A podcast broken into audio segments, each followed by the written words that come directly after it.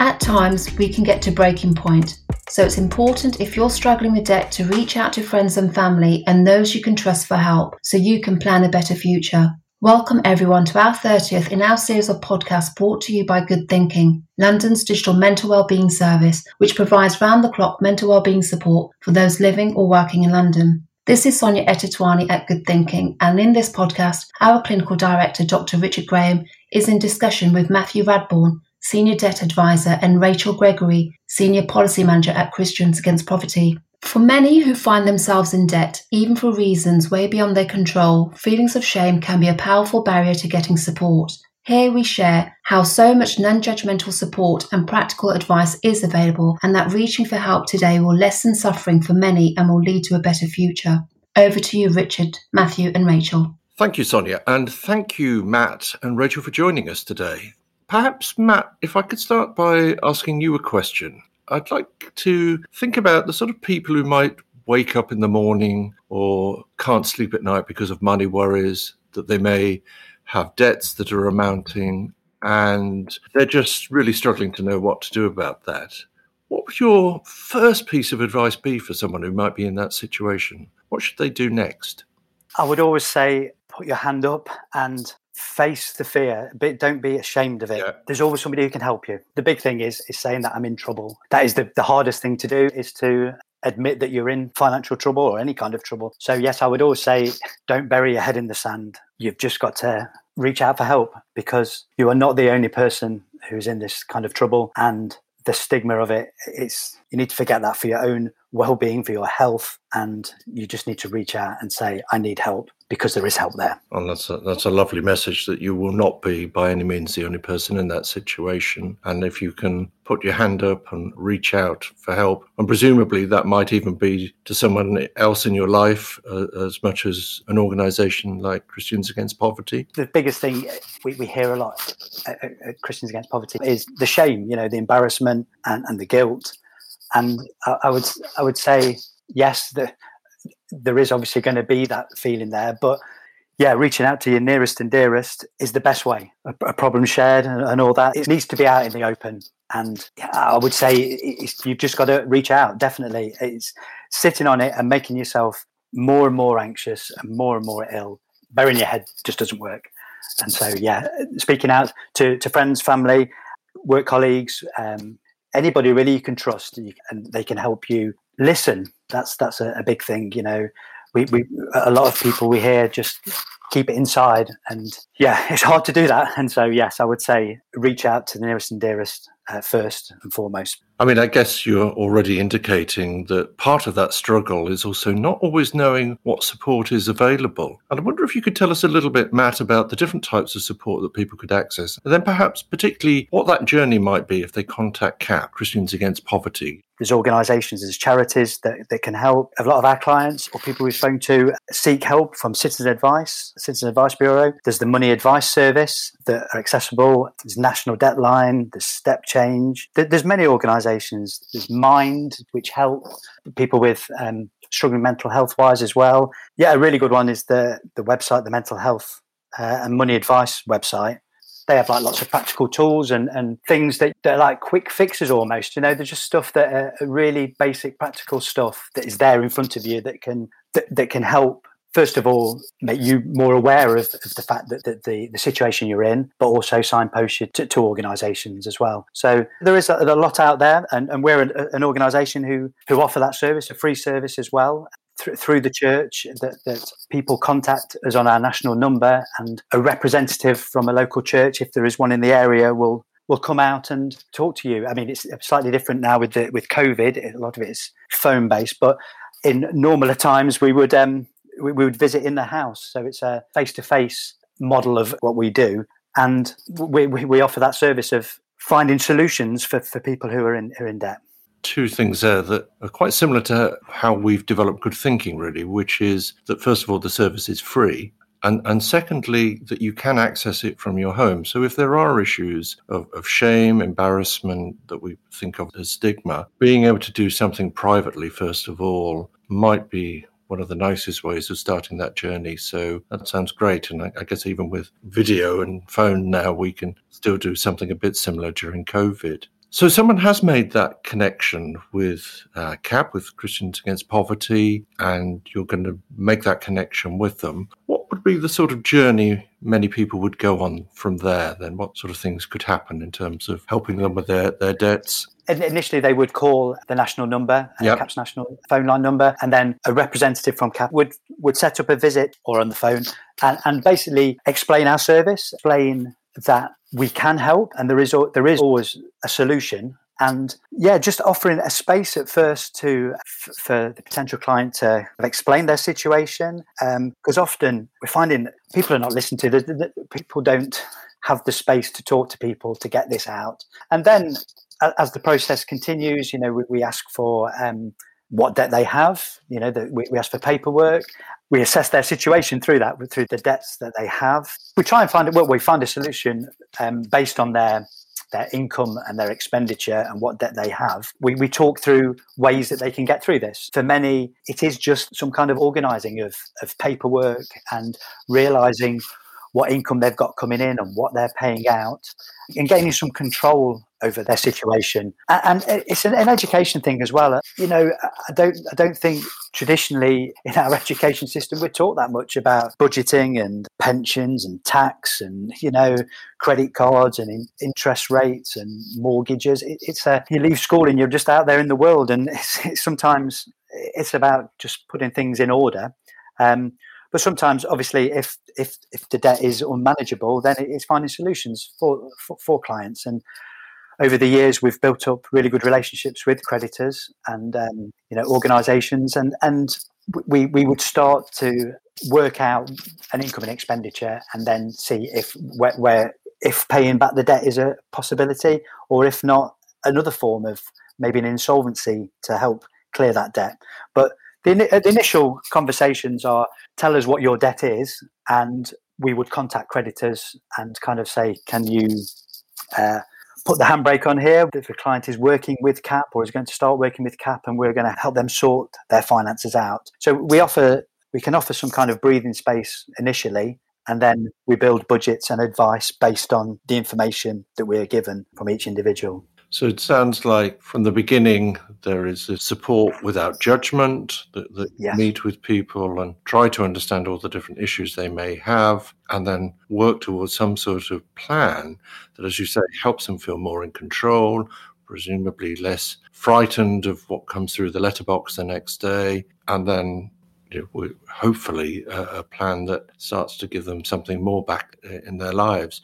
I, I, think your point as well, which is a really good one about money skills, if that's the right description, um, is, is such a key one, especially now in the digital revolution where we're kind of moving to cashless or cash-free society. And and even more, you know, complex virtual currencies that uh, make understanding what money is, let alone where it is and how it goes up or down, just so much more challenging. As the nursery rhyme went, the king was in his counting house counting out his money.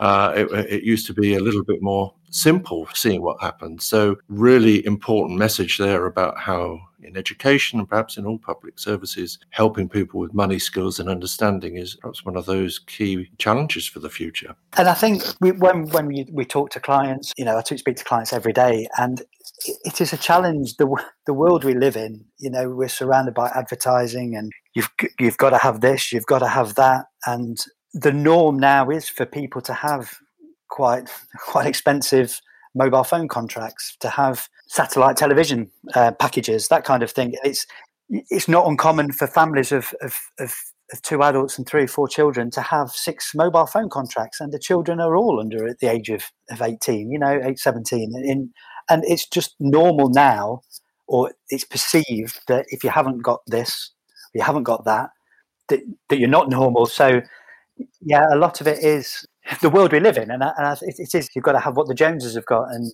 it is so easy to get nowadays. You don't have to leave your house to to furnish it or, or, or to get contracts, and that it's understanding the value of money again, but also understanding. You know, we're not judging because it, it's all around us. You stand out if you don't have a lot of this stuff nowadays. It is difficult. It, we've we've moved on from the days of you paid cash for everything and you didn't have anything until you had cash. It's, it, it's just completely moved terms of media literacy as, as well as money skills, understanding the power of influencers and just what's behind all of that. But you've also raised, in passing, really, that we are living through not just a time in which it's so easy, in a way, to purchase things without necessarily having the means to, to support that, but that we're living during COVID. Whenever we record these podcasts during COVID, they're always coloured a bit by the, the current circumstances. But also, one of the messages right at the beginning of COVID were that we were all in this together. And yet, I think very quickly we were learning that different communities, different areas of work, different living situations, circumstances were being affected differently by COVID. And I wonder if I could ask you now, Rachel, something about the way COVID or the impact of COVID on our society, on our economy, might be starting to affect people differently. And if they are going to put their hand up, it might be a good time to be doing that for those reasons. Yeah, I think the best analogy I've heard about this is that we're all in the same storm, but we're definitely not all in the same boat. I think from our experience of working with people who are living, were living on low incomes or struggling with their finances, perhaps struggling with their mental health coming into COVID, there were lots of people that just didn't have the same resources to buffer them through this. So the vast majority of our clients living on exceptionally low income didn't have savings buffers. So, you know, where they, there's been that hit to their income because of furlough or perhaps they lost their job, they didn't have anything to see them through. Um, and now we're, we're talking, you know, nearly a year on, the sort of cumulative impact of that now is really significant. And, you know, if we think about the people who suffered the most, whether that's with health because they had to work on the front line, often in low paid jobs, or because their housing conditions were not pleasant to spend long times in self isolation in, in houses with damp and overcrowding. But also, we know that it's been younger, it's been low paid workers that have been more likely to be furloughed or to have been unemployed throughout this period. And we've heard lots in the news recently about people being able to save and make, you know, splash out on purchases during COVID. But that has really been, you know, higher earners, people that have been able to work from home. And that's definitely not been the experience for, for lots of the people we're helping. And so we, the sort of estimates around that are that coming into the crisis, there were 5 million people struggling with debt. And we've now, we're now going to be seeing an additional 3 million on top of that. And um, we just know that people really like Matt has explained, find it so difficult to, to seek out for help. Maybe they don't know it exists. Maybe they, you know, there's the hope that things will get better. They'll be able to sort it. So we normally find people wait two years struggling with debts before reaching out to us for help and you know things can only get worse during that time. So i think there's a really you know the message just resoundingly at this time is that we know things are tough and we don't want people to have to go through that alone. Um, and so just reach out the earliest point, you know, even if it's just a little worry at this point in time, it's better to talk about that and sort of get it out in the open and face it. And we can, you know, move forward in, in a positive way rather than that, you know, rumbling away and, and, getting worse over what is, you know, a very uncertain year ahead of us, yeah. no doubt. I think it's worth emphasizing that these services are free, they won't judge you, and there is somebody who will understand some of the practical steps you can take to improve your situation. But I, I, I was wondering whether there were any particular issues where you think people might want to recognize there are changes coming that they may need to be thinking about and perhaps reaching out for help for now rather than two years later when all that anxiety and, and dread is just accumulated?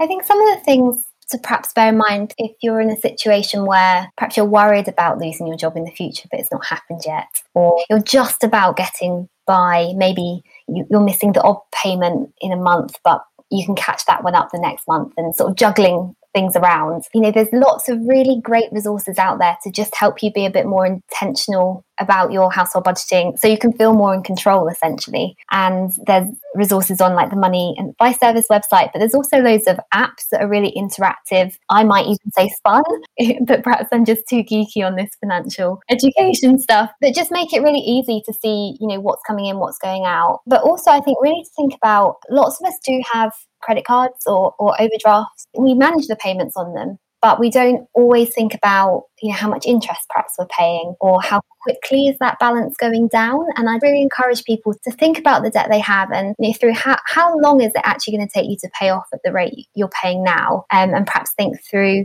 could you pay a little bit more? Could you move that into a lower cost source of credit just to help you build up your resilience and to put you in the best position for what might come, you know, if there is a hit to your finances, which hopefully there won't be, but we know that life happens and it happens to us all. We can't always predict it. That's really helpful because it echoes one of the things we often see in relation to health issues that if you take a more active role in relation to that, whatever it is, it could be mental health or even could be your physical health, and try to both sort of face whatever is happening and then do something about it. You are taking, as Matt said earlier, control back, but also then, perhaps in small ways, making quite a big difference to your situation. That does sound like a really hopeful message. And, and you say the money advice website? Um, we'll, we'll make sure there are links to all these resources at the end. The Money Advice Service is an organisation that, that's linked to government. So it's the collective voice of um, free and um, independent and sort of authoritative advice on, on money and debt issues. They then link to loads of other organisations that they sort of vouch for um, are good and, and helpful places to go.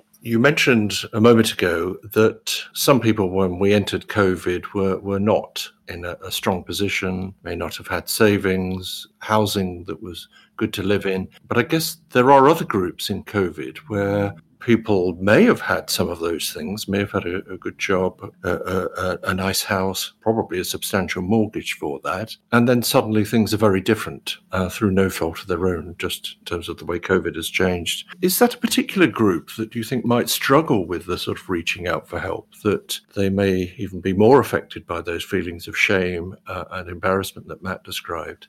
From, from the sort of research we have in this area, we know that men can particularly struggle to, to reach out for help to overcome that, that pride barrier. So I think the more we normalize this conversation, great strides around mental health, but somehow mental health and money is just that double stigma that we're still struggling to get past. But yes, I think you're right. There's lots of people that perhaps haven't had to worry about money in the past, uh, perhaps have quite big expenses, perhaps more, you know, quite substantial mortgages and things, and might not know or might not think these services are there to help them. And that's completely not true. You know, at Christians Against Poverty, although we've got poverty in the name, you know, we're here to help anyone that, that needs us we don't have income requirements around that and we see people in all sorts of different positions. And the thing that unifies all of them is that money is a worry and that it's detracting from their quality of life. It's causing stress it's impacting their relationships and we don't want to see people left in that place. So we just love to help where we can. Supportive to know that uh, it doesn't matter who you are or, or, what your situation is, that CAP will be wanting to support you. I was just wondering, Matt, from your experience of case management, are you seeing a greater diversity struggling with these money worries because of the way so much has changed over the last year?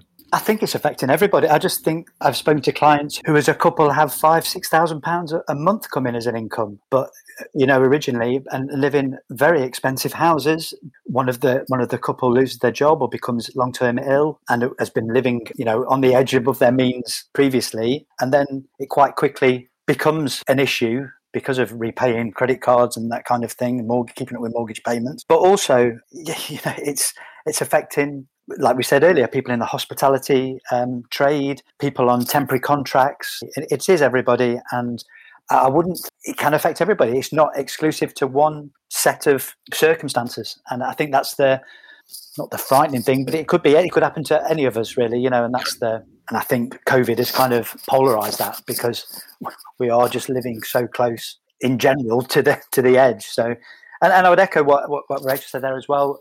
We find a lot of guys not wanting to come forward. You know, they've got a family to to look after, and it's their, it's their responsibility, and we we have to try and change the mindset there. A lot of cultural stuff as well. A lot of families culturally, the man is the head of the household, and it's the shame of if anybody knew of, of debt. We, we see quite a lot of that as well. Indeed, like COVID itself, it, it doesn't just target particular people. Going back to your point, Rachel, about being more active and perhaps starting to face the situation, you know, perhaps again, like some of the measures that we can take with COVID, whether it's masks or hand washing or social distancing, you can do things to reduce the risks. We can't eliminate um, some of the stress, some of the worry, but we can actively do things to to make things as good as we can. Doesn't matter who you are, however you're being affected. Do make sure you're looking at the right information, the right advice, facing what your current situation is and when you need it, definitely reaching out for that help. There's one group we've been hearing about at Good Thinking during COVID who do seem to be very worried, again, because of different areas of business being affected, like the hospitality sector. But certainly, young people have, have been raising this issue about wanting more support, more advice in relation to money issues. Is that an area that CAP feels also you can offer advice tuned to issues that young people face as students and beyond? We have seen a slight uptake in calls from younger groups and across the sector more generally, um, other debt advice agencies have been seeing similar. I think quite um, a lot of that is driven by um, people in rented accommodation, which is a lot of, of the younger age group you know, being struggling paying the rent, worried about arrears, um, eviction. And so definitely, you know, it's a housing related issue. Places like shelter or speaking to the local authority about things like discretionary housing payments, which people might not know exist, but are, are there sort of emergency funding to help you plug that gap. But I think more generally, um, there is a lot of exciting stuff out there for younger people. We have a, a course called the Cap Money Course, which is a free financial education course, and we do have modules as well, units of that for um, students. Um, so people can have a look on our website and see if any of those are, are running near them. But yeah, I would just encourage people to have a Google about the different apps. Um, that are now available because um, there are lots out there and, and a lot of them are really fantastic and you know communicate to people in those younger age groups in a way that they used to you know it's there on your phone it's convenient you can link up to your bank account even and really help you keep track of things that's a that's a good message, and I, I, think we'll make sure we, we get people looking at the CAP website and signing up to some of your modules. That sounds like a, a very positive outcome for this. Well, thank you so much for such a powerful description, really, of the situations people might find themselves in, but also the very practical and positive steps they can take themselves through accessing free, non judgmental support. And given all the shame and stigma, I think that you highlighted, Matt, it's so important that people realize that there will be support without judgment. You'll just help them wherever they are. As we do face the uncertain future and post COVID recovery era, I think your support and advice is going to be incredibly helpful to many, many people. But just to sort of perhaps try and bring um, something a little lighter at the end of the podcast, we are going to end on our traditional ending, and it cheekily borrows from a certain Radio 4 radio program. Been inclined to ask our presenters to think about a situation of going into lockdown, but they have the good fortune of being able to choose three famous or prominent people to take with them into lockdown. But Rachel, how about I turn to you first? Who might you take? Yeah, I love this question because actually I've been living by myself through uh, through the lockdown. So how can I make a really fun and, and relaxing household? Um, so I think my three, I might go for um, Michelle Obama. Uh-huh. I just think has got such depth and would be really grounded, really calming, and um, I could learn a lot from from her experiences during this time. And then perhaps um, Ed Sheeran, I'm a bit of a fan, and I can see we could have some fun with some sing songs. Yep. And then I think perhaps my final person would be someone like um, Fearne Cotton, who I think is just so positive, and I think we just have a lot of fun whiling away the hours she would bring a bit of humor, I guess, and a bit of lightness, but also, I guess, the great thing about comedy is sometimes it can address really deep issues without necessarily sort of doing it in a heavy handed way. So, yeah, that, that sounds like a nice mixture. And, and I guess the great thing about Ed Sheeran is he only needs to bring a guitar. He's not going to bring banks of equipment to fill up your spare rooms if you have too one. much. Yeah, yeah. you, you, can keep it acoustic. Um, Matt, Michelle Obama, Ed Sheeran. Uh, yes, I'm, a, I'm, a, I'm a bit of a music man across all genres.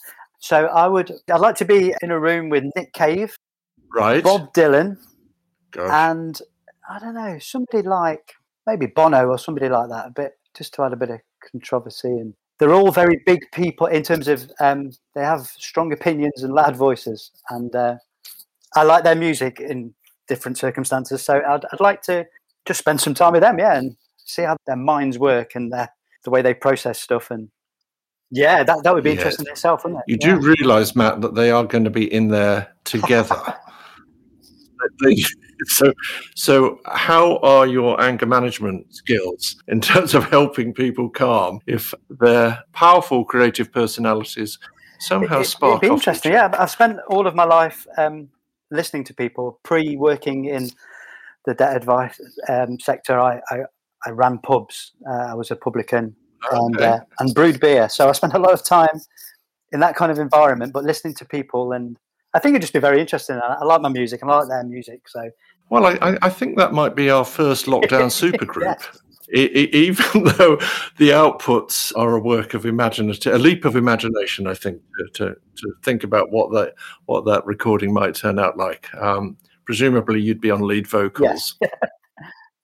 So, okay. Well, we also allow you to take some media, uh, thinking of almost something you could have on a smartphone or tablet. And of course, that could be a book, a film, TV series, music, even a recording of an event. And for some people, a very special sporting event is, is something that always brings a bit of cheer to them. Do you have any sense, Rachel, of what you might want in lockdown in that sense? I think you'll laugh at me, Richard, but my um, my feel good film that always brings up my mood um, is Mamma Mia 2. So I don't know if any of my guests would want to watch that with me, but I think that if I had to pick one thing, that's what I would take.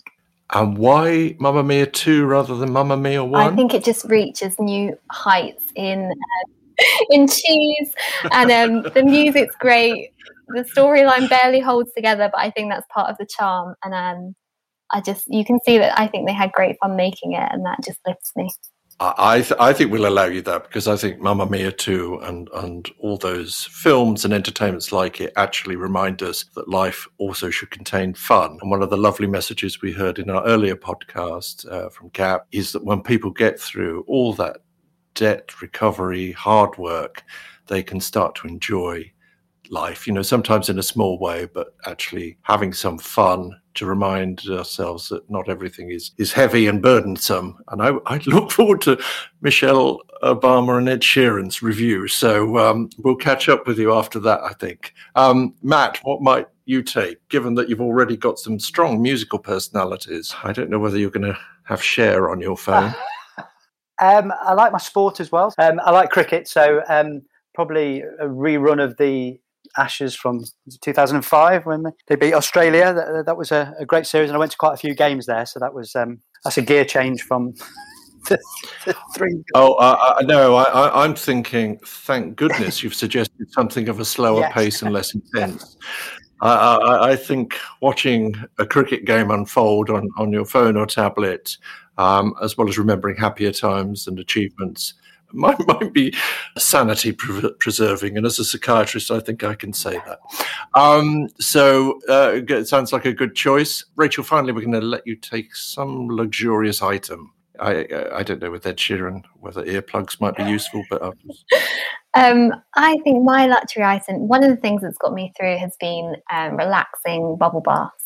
I think lovely bath bombs and perhaps a face mask um, to just you know help relax and reduce the worries that we've all been going through. Yeah, so some wonderful self care, pampering yes, that you 100%. give yourself. Yeah, and again, the sort of thing, again, I would imagine for some of CAP's clients who do come through the, and, and then have something they can spend, they can really treat themselves well and not always terribly expensive or out of reach. So great. Matt, you've got your cricket, uh, three musical personalities.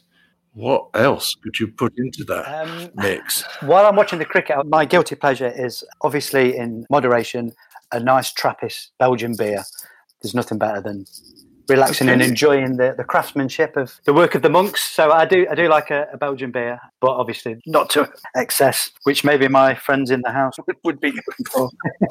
yeah, no. Yes, yes, you might need to get quite a few crates of that. Yes you now. I don't think they're going to let you uh, not share, but I, I, I, think it might be helpful at times, perhaps to enjoy the supergroup's yeah. outputs, but sometimes to sort of lower the temperature a bit internally as well. So we, we, do allow people to take alcohol. We, we have argued with our colleagues in public health that uh, alcohol can be used in a healthy and positive way.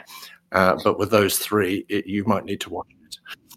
Thank you both very much. We will make sure that we put links to all the great resources that you've already mentioned, and we'll be hopefully continuing to work with CAP to make sure that awareness is raised and that communication starts, that people are talking about what their situation is, reaching out to wherever for the help, but also knowing that CAP in itself is a great resource that they can connect with. So thank you so much and look forward to further conversations. Thank you. Thank, Thank you. you. It's been a pleasure.